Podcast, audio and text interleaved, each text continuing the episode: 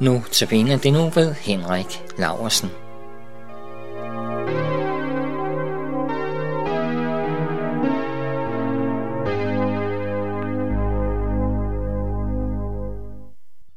I Galaterbrevets to første kapitler er der en øh, geografisk bevægelse, som vi i dag skal lægge mærke til og reflektere over.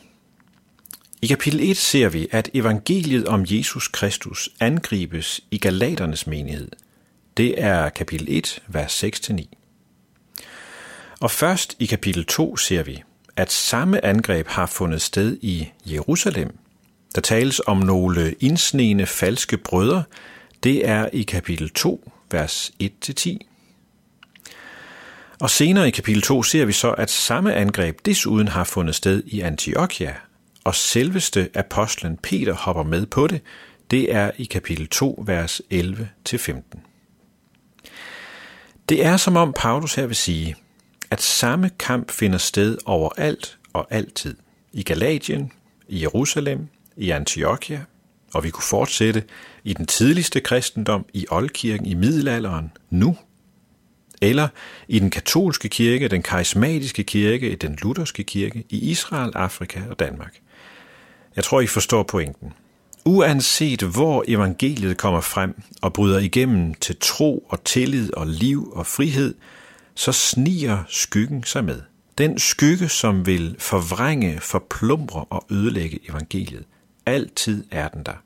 Snigende som en skygge, side om side med lyset. Og hvorfor er den mon det? Jo, det er den, fordi den jo er udtryk for vores helt naturlige religiøsitet. Vores naturlige religiøsitet er, at vi skal stige op til Gud, via gode gerninger, eller via særlige fromhedsøvelser, eller via visdom, eller askese, eller bøn, eller på en eller anden anden måde. Det ligger i vores åndelige hovmod og stolthed, at vi der skal og også kan arbejde os op til Gud. Og det er jo det, der afspejles i, så vidt jeg ved, alle andre religioner. Det handler om at stige op til Gud. Men evangeliet om Jesus er den modsatte bevægelse. Det handler om, at vi mennesker hverken kan eller vil arbejde os op til Gud. Vi har det ikke i os. Hverken viljen eller evnen. Vi er fortabte. Vi har ikke en chance. Vi kan umuligt arbejde os op til Gud, og det kan vi ikke lide at høre men det er sandheden, og ind i den sandhed kaster Gud evangeliets lys. Vi kan ikke og skal ikke og vil ikke stige op til Gud, derfor både kan og skal og vil Gud stige ned til os.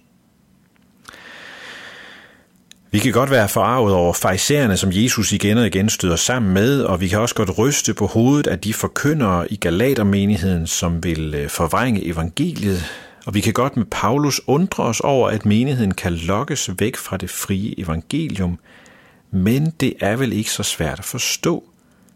For vi har det jo i os hele tiden trangen til selv at kunne noget, selv at skulle noget, selv at præstere noget eller være noget. Og måske er det derfor, Paulus ligesom viser, at problemet er til stede overalt, hvor evangeliet forkyndes. I Galatien, i Jerusalem, i Antiochia og i Danmark. Når der er lys, så er der også skygge, og vi vil altid blive lokket af at søge skyggen, for der afsløres vi ikke på samme måde i vores hjælpeløshed. Men vi skal søge lyset igen og igen og igen. Vi skal lade os afsløre af lyset, og så skal vi lade lyset sætte os fri i Kristus. Og det fører os til et skønt, men også ret kompakt vers i Galaterbrevet. Det er i kapitel 2, vers 16, og Paulus han skriver.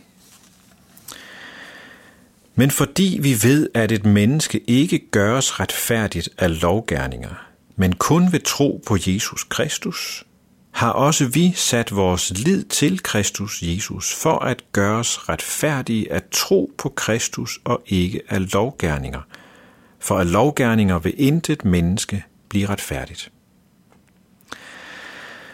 Paulus har tre helt grundlæggende budskaber i det her ene vers, som er en slags nøglevers i Galaterbrevet. Første pointe finder vi først og sidst. Og det er en understregning af, at intet menneske kan gøres retfærdigt af lovgærninger. Det er umuligt.